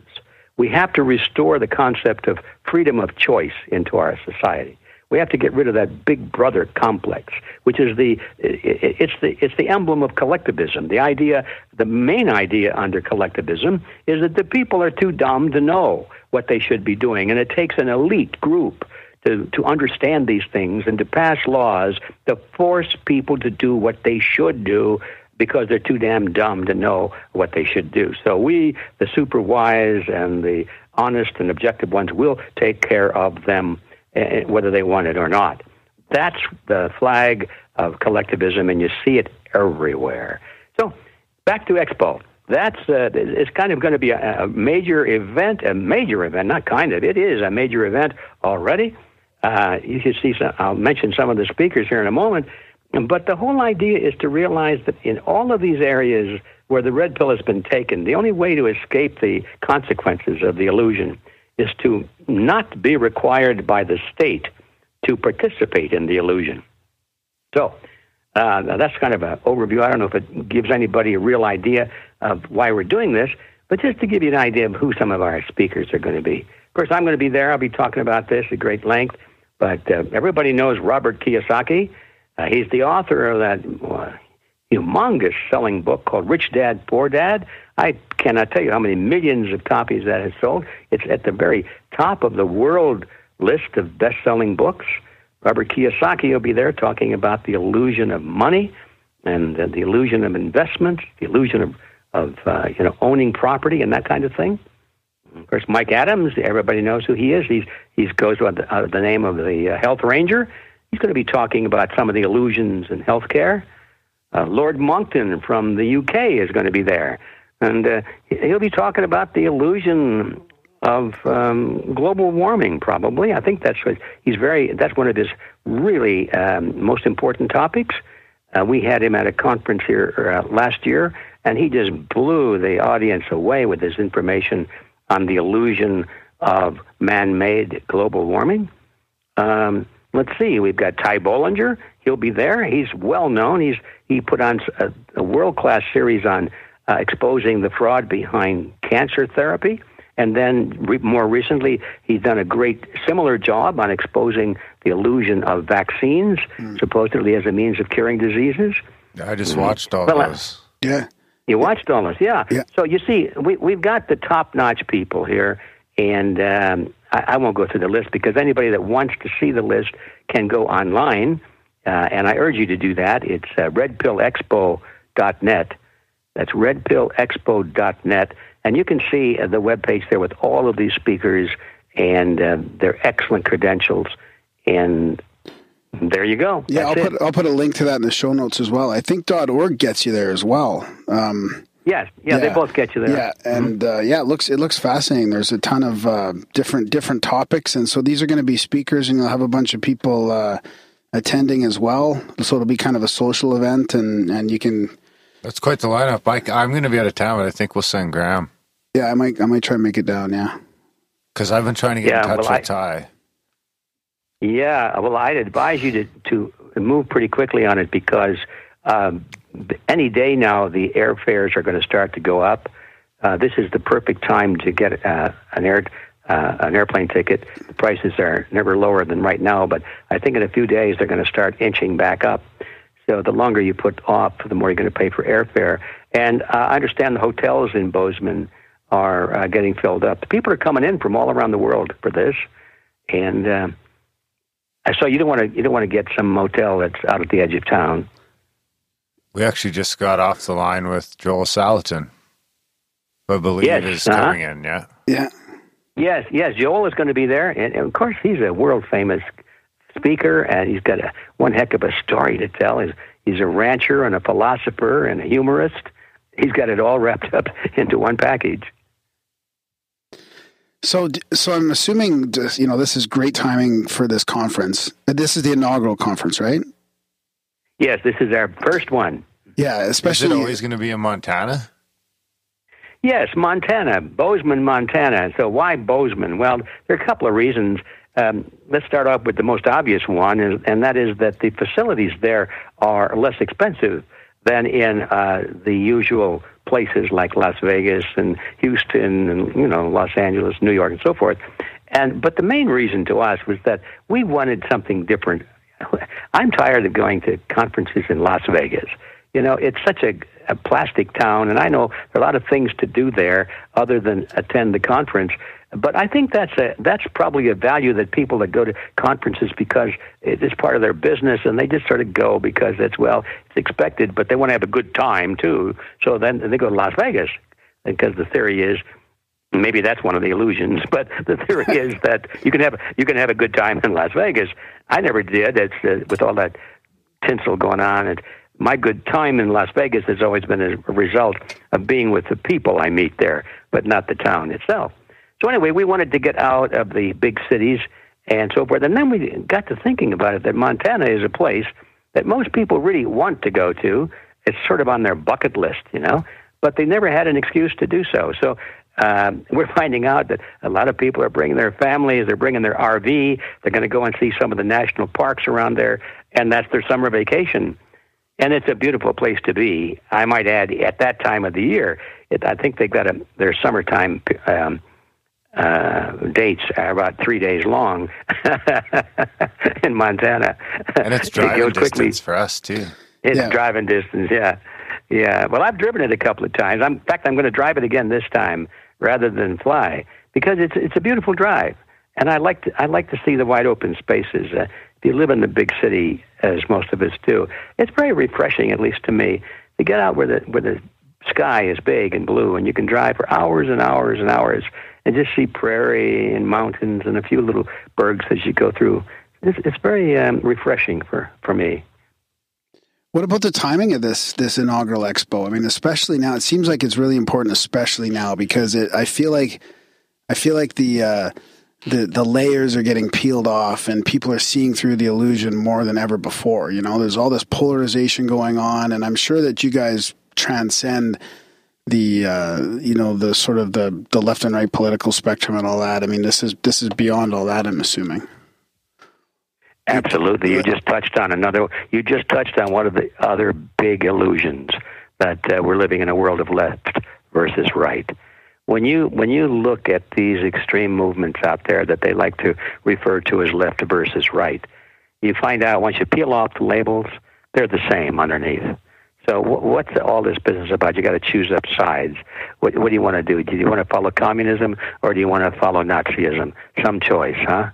No, that's that's one of the greatest illusions of our time, and I, I'm pretty sure that that's going to be covered very well by uh, a woman that you may have heard of. Her name is Cynthia McKinney. Now, Cynthia, Cynthia is an amazing woman. She uh, was in Congress. Uh, she got pretty well booted out of there after a while because when she started to wake up and started opposing the powers that be. But uh, she started off her political career way on what we would normally call the left. Uh, she uh, she endorsed many of the collectivist programs. You know, like most of us, when we start into thinking about these issues, we want to help people. We want to help the poor, the disadvantaged, the uneducated, the sick, and so forth. And not too many questions are asked about how we do it. We just want to help them. So it's so tempting to say, "Oh, well, let's use the state to help them." not realizing that the state is uh, often uh, an instrument that's seized by criminal elements. And uh, what we think is going to turn out to be a beneficial action really turns out to be fraudulent and corrupt beyond belief. Anyway, Cynthia was in the middle of that, and at one point she was even the presidential candidate for the Green Party. Now that's about uh, as far on the left as you can get. Well, all that is behind her now. Cynthia is uh, is a uh, very uh, close uh, close to us here in uh, Freedom Force International. She's talking now about collectivism versus individualism, and I believe if I I have to confirm this, but I'm pretty sure her uh, presentation at the expo will be the illusion of left versus right. So there you go. Hmm. I mean, it's it's uh, it's amazing how once people understand that collectivism versus individualism is by definition um, the ideology that we have to uh, choose between one of the one or the other, that all these other words disappear. They're just garbage. They're dumped. And once you get down to definitions as to what they mean, well, then you find out that people that used to be uh, on opposite sides of an argument are on the same side. As I said before, and I'll just give you one example because you can talk about these things in general. it doesn't mean much, but one of the basic differences between collectivism and individualism is the idea uh, that collectivists believe that the group is more important than the individual. That's why they call it the collectivism. They believe that the collective is more important than the individual, and that the, the individual must be sacrificed, if necessary, for the greater good of the greater number. Now, that, I was taught that in school, and most people have been in one way or another, and it's sort of the accepted um, ethics, political ethic of every society, every nation in the world today. It wasn't always that way, but in the last hundred years, approximately, gradually the educational systems have imbued that concept into students. We've all we've gone through the schools, we've grown up, and that's how we, we believe that you know the greater good of the greater number is the highest uh, political and moral ideal to be served uh, in society. Whereas the individualist says, no, no, no, no, no. There, first of all, not only is the individual the center of society, but in fact, there is no such thing as a group. What is group? What does that mean? What, what is a group? Can you see a group? Can you touch a group? And the answer is no. Group is an abstraction in the mind. It's a word. It, it doesn't. It's nothing real. It's it's it's a mathematical concept. It means it means more than one. It means usually more than two, but it's certainly more than one. It means anything greater than the individual or one. And you, you can't, t- you can look at a group, but you can't see it. All you can see are individuals. And you, you can't touch a group, you can touch individuals. That's all that's real. It's like the word forest. There's no such thing as a forest. It's an abstraction. It means many trees. You can't cut down a forest. You can't touch a forest, you, but you can cut down and touch trees, you see.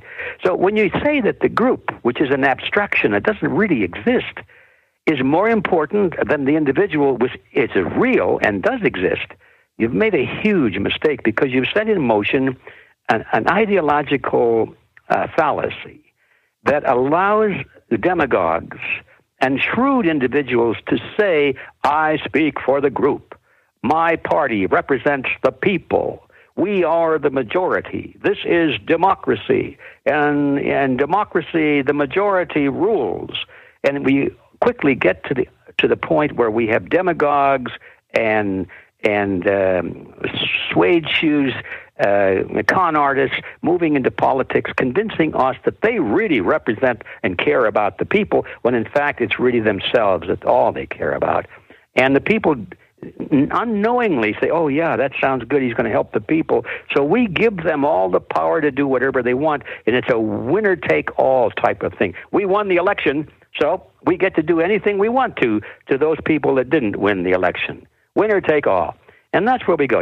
Once you start down that slippery path, and you assume that the proper role of the state is to represent the majority, and it's strictly a mathematical concept, well, now you're back to the very primitive uh, system in which decisions like this used to be made on the battlefield. It was the the uh, group that had the most soldiers or the most powerful weapons that determined all of these things. It was simply a contest of force, of violence.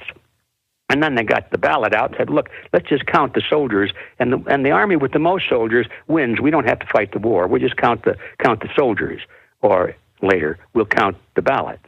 And, but it's based on the same concept that the majority has the strength, the power, the physical force to overpower the minority, and therefore let's just eliminate the wars, and we'll do the same thing. We'll, we'll conquer uh, with the superior force, and we'll do it through the ballot box. So anyway, this yeah, this is just a start. That's one of the differences between collectivism and individualism. And I'll just wrap this part up by saying, when you when you think it through, it actually turns out that the greatest good of the greatest number is achievable, but it's achievable through individualism. Because once you protect the rights of the individual, that turns out to be the greater good for the greater number. And the best example I can think of for that is a lynch mob. Now, just think about that. Here we have a group of people, and uh, they're taking a vote in a sense, and there's only one dissenting vote, and he's at the end of the rope. So, if you really believe in collectivism and you know that it's the greater good of the greater number, then too bad about that guy at the end of the rope. Uh, it, it, he loses. Bingo. Well, you see, you have to consider that the majority, no matter how large the majority, should have limits placed upon it.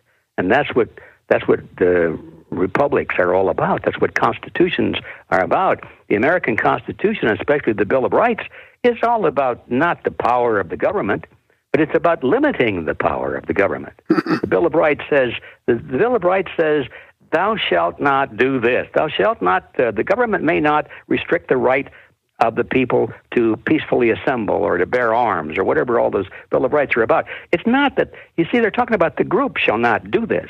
The majority shall not do this. The government shall not do this. It's not that they could do it if they win the election. It's after they win the election, they must not do these things. Well, that's the difference between individualism and collectivism right there. Well said. So, Edward, what about the timing of this expo? It's your first, the first inaugural Red Pill Expo. Have you been thinking about it for a while? Is it something that um, that sparked this this this time right now? Is it the the time that it needs to happen? Like, can you tell us a bit about that? Well, yeah, I'd like to be able to say, in my infinite wisdom and those of our group, we were able to say, this is the time, this is the most, you know, we've been waiting for this time to happen. Well, that's not true. The idea of the Red Pill Expo occurred to me uh, about um, about 18 months ago. And I thought, gee, this is this would be a, a nice uh, theme to use. You know, it's uh, and it, it, you know people understand the red pill, or many of them at least understand that. Uh, it comes from the sci-fi movie called The Matrix and all of that. And so I thought this would be kind of a a, a way to get to some very serious topics, but do it in, in a more entertaining fashion, so we don't bore people to death while we while we do it. And so that's a great idea. I said, yeah, the Red Pill Expo, let's do that. Well, we started, and we were going to do it last year, um, about the same time last year in June. And just as we got into it, we realized, my gosh, we were like little babes in the wood. We had no idea how how much work was involved in planning mm-hmm. for uh, an event of this uh, this size. So we had to postpone the date, and we moved it back once. But now we've learned, or mostly, we, we're still learning, of course, as we go. But no, I cannot say that it, it was a, a date that we picked because we thought it was significant in terms of what's going on in the land today. It just turned out that way. But I agree with you. It couldn't have been a better timing, even if we knew what we were doing. Right. Excellent. So, out of all these topics you've covered, like you've you've written about, you know, the Jekyll Island, which has really brought to light the the creation of the Federal Reserve and all these other topics. I mean, there's the you know the military industrial complex and the, the big farm and the health problems you're talking about. There's the the banking. Like, is there is there something that you think is is the most critical that people should be aware about? As far as the illusion, like the biggest illusion. Yeah, I, I think the biggest illusion that touches on all of these, and is what I mentioned before, is is the illusion of that the government is here to help us. Right.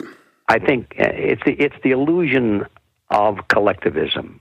People believe, they honestly believe, as I once did, mm-hmm. as it was taught to me, that the collective was the perfect and uh, the best um, uh, cross section of the best solution to most of the problems in our society. We get the government involved. After all, these people we elect them and they represent us, right?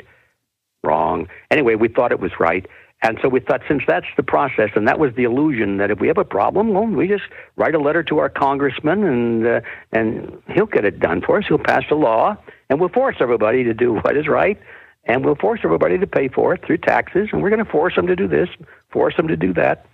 And that's the illusion, and I think that's that's the most important thing. Once once we understand that that process does not work, in fact, that process produces just the opposite results of what we hope for it, then we have a chance at solving all of the rest of these uh, elements that we face.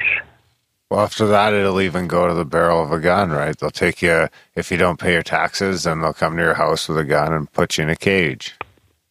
That's about the bottom line, yeah. And um, all political systems are based on that, although sometimes they sublimate it so deeply that you don't see it you know, you, we've got the courts out there, and we've got the wood paneling on the walls of the courts, and the judge comes out in a black robe, and uh, it looks very dignified and very civilized. But there, always at the edge of the room, there's a guy with a pistol on his belt, and um, so you understand that the yeah Mao Zedong was right.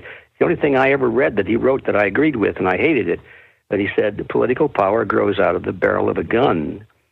And unfortunately, that's true because that's the power that backs up all totalitarian states, even the ones that call themselves democracies.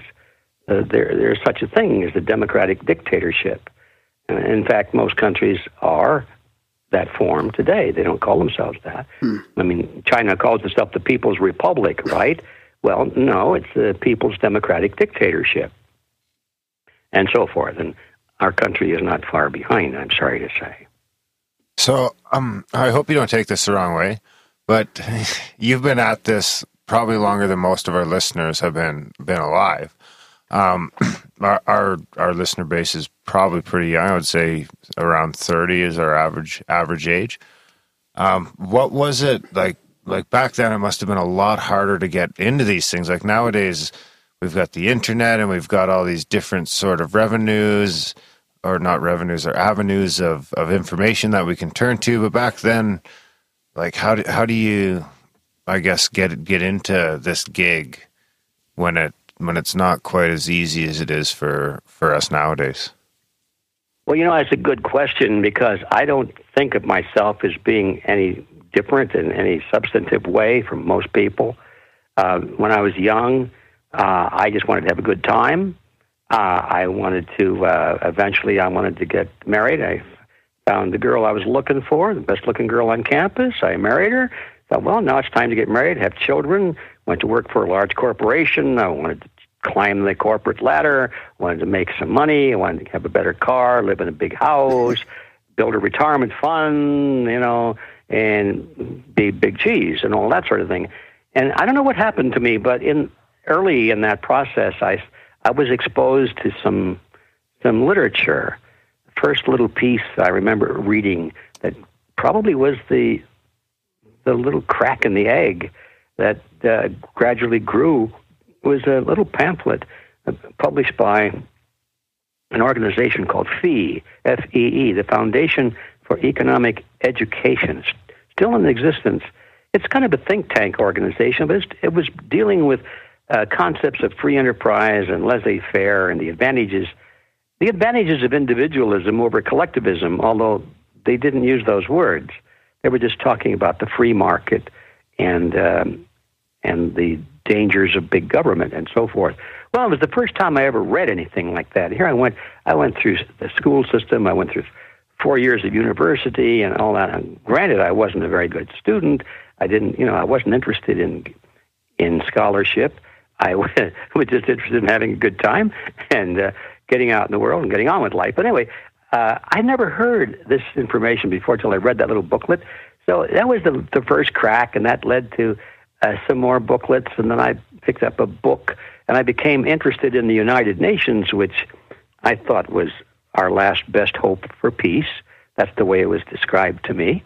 You know, get all the nations together, and we'll we'll get rid of our weapons of war and put an end to war and live together in peace and harmony and all of that. I thought, yeah, that sounds great. Let's do that. And uh, so I started to read about the United Nations and discovered that, oh my gosh, the people at the United Nations were crooks. And they were just, they were talking about these wonderful things merely as bait to get people like me to sign on to it. But when you look at their personal lives and their political careers, they represented, their experiences represented just the opposite of everything they were talking about. So I thought, wait a minute, this doesn't look good to me. I, I hate being taken as a sucker. So I guess that's how it all started, and I, I started to read more. And for the first time, I really started reading books that I didn't have to read. In school, I thought, you know, books are a terrible waste of time. If I didn't have to read this bloody thing, I wouldn't. Um, and uh, and I started reading books that I didn't have to read. And uh, I guess at that point, I something something happened, and I just found myself on a new a new tack. What were And a I couple of decided I- those books, if you if you remember?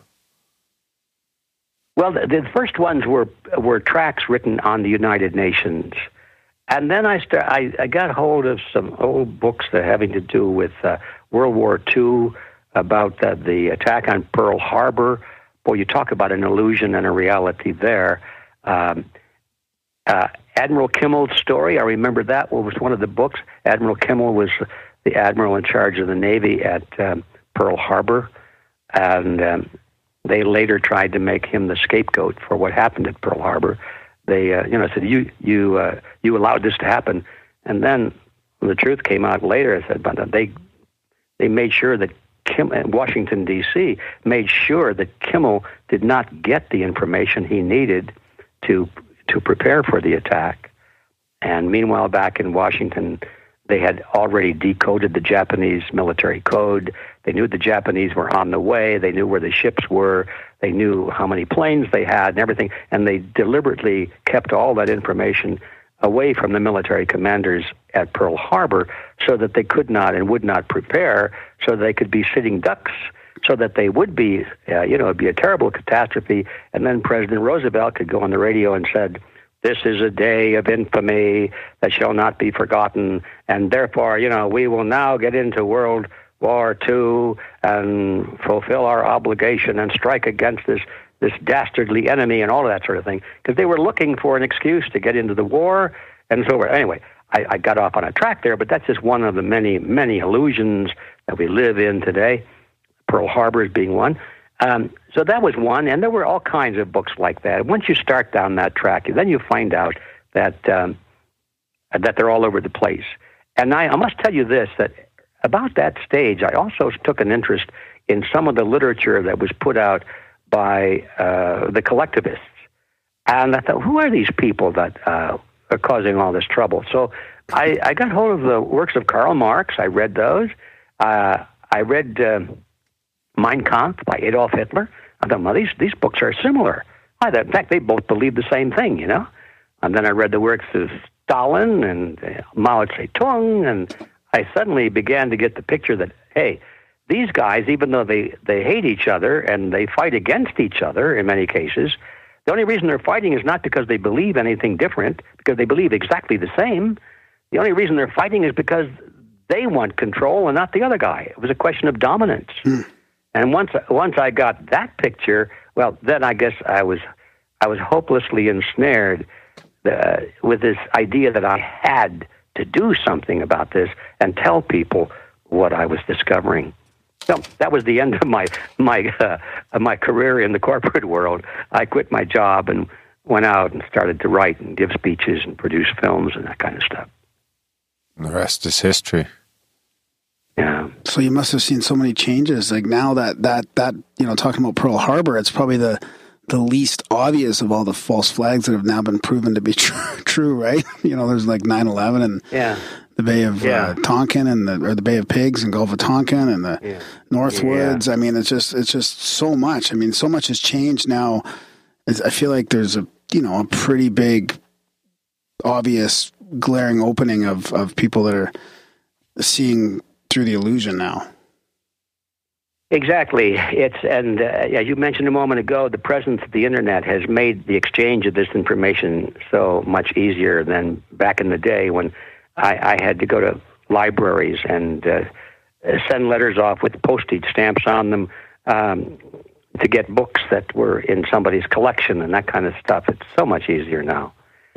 And of course, that's the reason that the collectivists uh, are so concerned about the internet that's why they want to take it over and control it. And of course, they're using the same old arguments that you would expect. They want us to think it's for our own good. So they want controls on the internet in order to put an end to what they call fake news and pornography and terrorism and crime and drugs, you know. So it's all we're supposed to think all of these controls they're putting on the internet are for our own good, you know, the greater good of the greater number. We're back to that again when in reality it's just to uh, close off the information that they don't want people to have. Where do you see it going? Then it seems like it's a it's a race to the top here. There's uh, the, the internet is a helpful tool for us for disseminating information and freedom and connecting with like-minded individuals and yet they're really close to shutting it down and realistically if they did have some sort of control they could they could you know through a kill switch or something they could um, could mess things up as well. Do you No, think? you can't kill switch. Do you think we're gonna? Well, you can with an EMP or something. I mean, there's if we're we're sort of vulnerable to electricity, right? So I mean, Yeah, th- yeah, there there are many levels of threat there. I think the least likely is the fact that they would just shut it down completely. Although that is sort of a last resort. Uh, we've seen some of the countries uh, over in the Middle East and um, I guess in Asia too, where the the the people have been getting uh, very upset over their government, and there were uprisings and demonstrations, and they had to just pull the switch, put the whole internet down, so that people couldn't even talk about these uh, these issues. But that's a last resort. I think what they really want is to be able to control it. They don't want to close the whole thing down. They just want to close down people like you and me, and uh, make sure that we do not have access to the internet to put up information they would probably classify that as fake news or hate speech or something like that, uh, so that people would think, "Oh, well, I'm glad they closed those bad people down." Um, and but they want to use the internet because uh, it's becoming the primary source of information, and that and they need that. They need control of that in order to uh, to brainwash people and uh, engineer their opinions about things.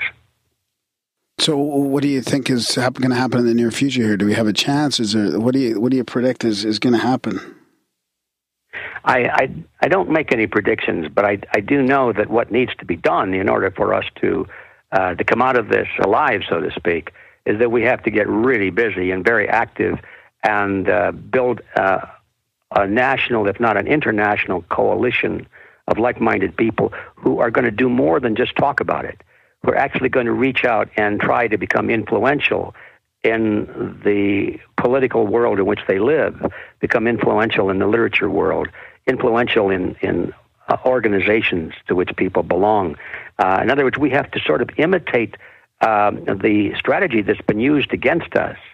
Um, we're being controlled by a really small percentage of the population, and they do it because they have influenced and taken over the, the media centers and the schools and government agencies and that thing, all, all of what we call the, the power centers of society, including labor unions. Everywhere you look, you know, these huge organizations that people belong to, they look to the heads of those organizations uh, for leadership and guidance and, you know, what to think and what to do.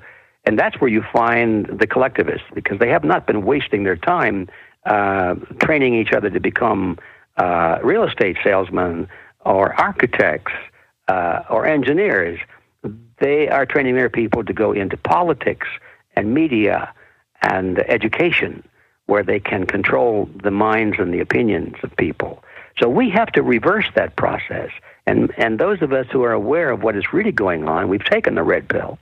Now we have to get off of our couches and into those power centers of society, just like uh, our opponents have done, and uh, take them back one by one, just the way we lost them. It can be done, but we better get busy.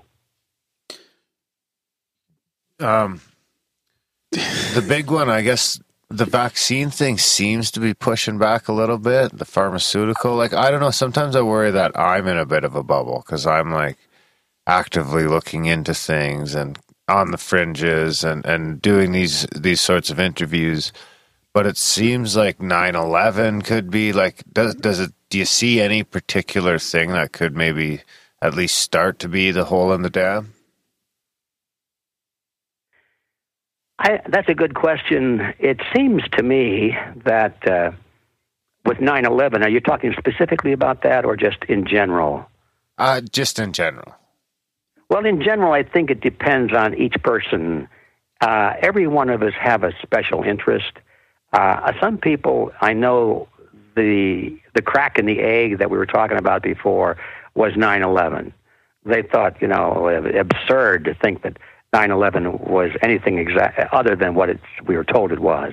But once they took a look at, let's say, Building Seven, and they realized that, my gosh, Building Seven went down and wasn't even hit by a plane, and and the and the media is not even talking about it. How come? And once they start, and that's the little crack, and they start looking. And once that, and then, then they get through the crack and they realize that the egg is rotten on the inside. And then everything goes from there. But for other people, that won't do it. They don't really, they don't have a technical bent, and they're not. They don't feel that they can evaluate these things technically. But maybe for them, it's education. Maybe for somebody else, it's the, it's the wars, the endless wars. Maybe for others, it's the, uh, uh, who knows? It could be the, the uh, vaccine issue. And for others, it's what's happening to their purchasing power through inflation being deliberately created through the banking system and so forth. So I think with each person, it's a different issue. And if we are wise and we're trying to uh, trying to find other people to join with us in this crusade, we have to be sensitive to what their concerns and interests are, rather than just uh, trying to, uh, you know, grab them by the lapels and say, "Sit down and listen to me now." I tell you what what my pet peeve is. I used I used to do that. I broke up a lot of uh, cocktail parties that way, and I was never never invited back, of course. but anyway, the point is that uh, we have to be sensitive to other people, and I don't think there's a one size fits all to answer your question. Yeah, it gets a bit overwhelming because they keep we do the podcast and we we if we get too political, we lose you know some listeners from either side. It's pretty crazy, and you know when you talk about political action, all that, and now we're looking at the the news and half the stuff you see is is just bullshit and lies and propaganda, and it, it gets to the point where I'm like thinking, I just want to detach from all of it, you know, and go off the grid or something. It's hard to know what to, you know, whether to just uh, just to back off or or or fight, you know, because the truth is really elusive. Well, yeah, we all have to go through that one. Uh, I did uh, early on. I thought at first, "Oh, heck with it. Nobody cares. Uh, this uh, this ship is going down." They, and, and those people deserve it uh, because uh, they're not listening. They don't really care. And then I realized, oh, wait a minute, I'm on this ship too. If their ship goes down, blub blub, there I go also. Uh, so that's when I decided, no, I, I can't escape this uh, if if the world continues to go in the direction that it is, uh, there would be no place to hide for anybody uh, who who doesn't approve or pretend that they don't approve. And I'm not prepared to live under those circumstances. Mm-hmm. Uh, every person has to make that choice, that decision. Um, I just think we have to stand and fight, and we have to do everything we can because the further it goes, the less chance we have. So rather than think too long on that, I, I urge everybody to just make the decision that now is the time to push back and get informed and and uh, link up with others of like mind, become part of the Freedom Coalition, and let's really take the world back. So is this how you you kind of see your new role in the in the movement as sort of organizing conferences and things like this, or do you do you are you working on any more books? Yeah, I'm working on another book. I'm embarrassed to even say it because it's been going on ever since 9/11. Uh, I started to write it the day after 9/11, after the initial shock wore off, and I I realized that oh man, here was another illusion. Uh, and I, of course, I didn't see all of it at that time, but I knew that that there was an illusion there, and I started to write the day after. And um, I've become so involved in other things, I just haven't been able to finish the book. Although much of it, if anybody's interested, can you can find much of that book already published on uh, the Freedom Force website, uh, freedomforceinternational.org. You'll find it in the uh, uh, oh, easy enough to find. Just you'll, you'll see We'll my it in stuff the show everywhere. notes for sure. Yeah. Yeah, yeah, and um, under the section, an idea whose time has come. That will probably be the title of the book if it ever gets finished. But much of uh, what I've written since 9/11 on this topic, you'll find already on that internet. Um, but that wasn't the real question. How do I see myself? I see myself as just. Um, I don't know. I, guess I guess I see myself as a candle flame. Um, I don't. Uh, I don't think the world needs another organization of authoritarian individuals taking charge and saying, "I am the leader," and let's all follow the collective model. Heck, that's what we're that's what we're fighting against. Uh, so, what I've created with Freedom Force International is a holographic organization where there is no real leader except except in the sense of being an inspirational leader. That I would love to think that I could serve that function. But this uh, Freedom Force is not an organization where we tell people what to do. But what we what we try to do with the organization is to make it into a network. And you'll you'll find all of that explained on the Freedom Force website also. But the network is the concept. That's what we want to build. And in a network, there is no there's no leader. Um, there are many leaders that step forward, and by example and by experience, they they show the way, and then everyone else steps up and picks and chooses what they want. We only require one thing of our members, and that is that they uh, endorse the principles of the Creed of Freedom, and that's it. Once that is in place, if you if you can accept the idea of individualism, it's pretty well described, and most people have no trouble with it. Uh, that one of the principles of individualism is that you don't force people to do anything, uh, except one thing. The only justification for using force is negative. It's in defense. It's to defend against loss of life, liberty, and property, because that's what we have a right. We have a right to defend ourselves. Every one of us has an instinctive right to to use force to protect our lives, our liberty, and our property. So that we start with the individual again. See, there, there it is. There's the basis of a, of a political system. What does the individual have a right to use force for? And you keep coming back to it. The only thing is to defend your life, liberty, and property.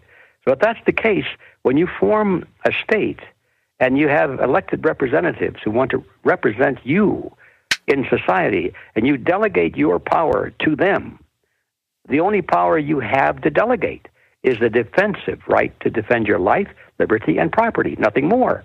So just because you've created a state and you've got a legislature doesn't mean now they can start saying, well, we're going to use force to determine what you learn in school, what you pay in wages, uh, what kind of insurance you have, uh, what you can say and cannot say in public, and all these things. As individuals, we do not have the right to force other people in those areas. So, how in the heck can we delegate representatives who we elect to do those things? Where do they get that power? The answer is they get it. They just invent it. It doesn't come from any place except that collective. And we're back to collectivism versus individualism again. So, we've created the holographic model, and, the, and we don't believe in the use of force for anything except to defend life, liberty, and property. Everything else, everything else has to be done through persuasion and merit and voluntary choice. And that is the basis, we believe, for a truly free society. That's kind of like the banking system. They can just make money out of nothing. Just poof. Yeah, well, you know, I have no trouble with the banking system that wants to create money out of nothing, as long as they don't have the power of government forcing you to accept that stuff. And So they can do it all day long. Yeah, you see, it's harmless until you get the government involved and pass and, and pass a legal tender law. Now, once it's in law, and they say, "Well, you citizen, you have to accept this worthless money, or we put you in prison." Now, that's where the that's where the problem begins. Or always it begins at the use of of the law to force us to pretend like the reality is like the illusion is real. That sums it up nicely. Well, I suppose we shouldn't take too much more of your time. We should get let you get back to your uh, planning, and maybe after the conference we can have you on again, and we can kind of do a, a post game show with you. that sounds like a lot of fun. Gentlemen, thanks a lot for letting me talk about these things. And I just hope that uh, many of your listeners will be able to attend the Red Pill Expo. And uh, if you can't, you might want to come online and, uh, and uh, sign up for my newsletter. Uh, it's free. It's called Need to Know News, And um, so anybody can just go to it, and up in the upper right hand corner, there's a place to sign up. And once you uh, do that, you'll be getting all of our announcements and bulletins. Uh, one of the things that uh, we'll be talking about is after the event, it's quite likely there'll be a broadcast of everything that happens there. And um, so be on our list and get the news. And uh, okay, I got to stop here. My wife is handing me a note. she says, "Get." She says, "Get a copy." I don't know what copy she's talking about. What A copy of the audio? Yeah, Oh, a copy, yeah. oh, a, co- oh, a copy of this of this presentation. Well, she says brilliant, but she has to say that because she's my wife. okay, so she's requesting a copy of this interview. No problem. All right, yeah. I guess I'm gonna have to do something nice for her now. Okay, well, Uh, let's gentlemen, get to that. yeah. all right, all right. Okay. Thank you, thank Thanks, you Edward. for having me. Okay. And I'll, I'll see I'll see you all in Bozeman. Okay. Okay. Take care. All right, Bye bye. bye bye. That was a chat with G. Edward Griffin. It's about time. What do you think, buddy? You I were all wanted to- nervous. Your voice was all crackling. I wanted to have him on for a while. Yeah. Yeah, there you go. Can you even hear me? Yeah, I, you we sure? can hear Yeah, you. Okay. Yeah. Okay. I thought something sounds different. Well, you're, you're halfway out the door. That's, that's what sounds different. You're, No, he's very articulate about all that. That's good. yeah, good. yeah, yeah, for sure. So are you going to go down to the thing? I might. Yeah. Yeah, I mean, might as a, I like to drive, so. Then you could get Ty. Fuck, you could probably book a lot of But I'll, I might be by myself representing Grimerica though. Like I might have a couple Oh, friends to go. and Yeah, that and too. Michael Michael still might come too. What day is it? Twenty fourth and twenty fifth. Oh, yeah, I, I get back. The like- problem is you're on holidays, so Yeah. oh what? Twenty third, twenty fourth? Yeah, twenty third. yeah, I don't get back till the 24th. So all those all that stuff is linked in the show notes and yeah, I like I like what he has to say about that. Yeah, that was a good one. I like how he's got to be careful about the words, right? Like I think he's trying to stay away from like globalist versus nationalist, right? It's collectivism I versus stay away from a bunch of words. So Yeah. gets you in a bunch of trouble. Yeah. Just like Tim Allen. I was going to ask him about how the uh, global inconvenient global warming lie went because he had a conference about that in December. That's a tough one, too. We just lost a listener over that this weekend. Yeah, Very angry. yeah. So, yeah, big thanks to uh, Mr. Griffin for coming on the show. Hopefully, we can get him on for a little longer when he's not so busy. Um, of course, check out grimerica.ca slash support, guys. It's the only way we can keep having these sort of chats without uh, any advertisers shutting us down or paywalls limiting our reach. So, yeah, thanks for those of you who support us. And if you can, sign up for a monthly. If you can't uh, do that, that's fine too. There's a bunch of different ways in the show notes you can help out the show and support the value for value model. Uh, simple as sharing the show, reviewing the show, telling people about the show, sharing your synchros, your stories. What else? Spam and grab. Yeah, leave a voicemail, join the chat. We got a perpetual chat Oh, going yeah. on. Grimerica.ca slash hangout for the perpetual chat.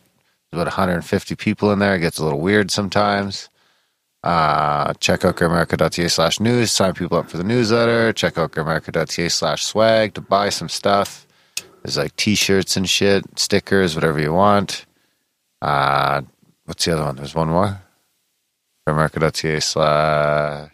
Support. I got the jingle in my head. bango, bango. I can't think of it right now. Anyway. All right, guys. I think that's about it. Thanks for listening. We will see you next week.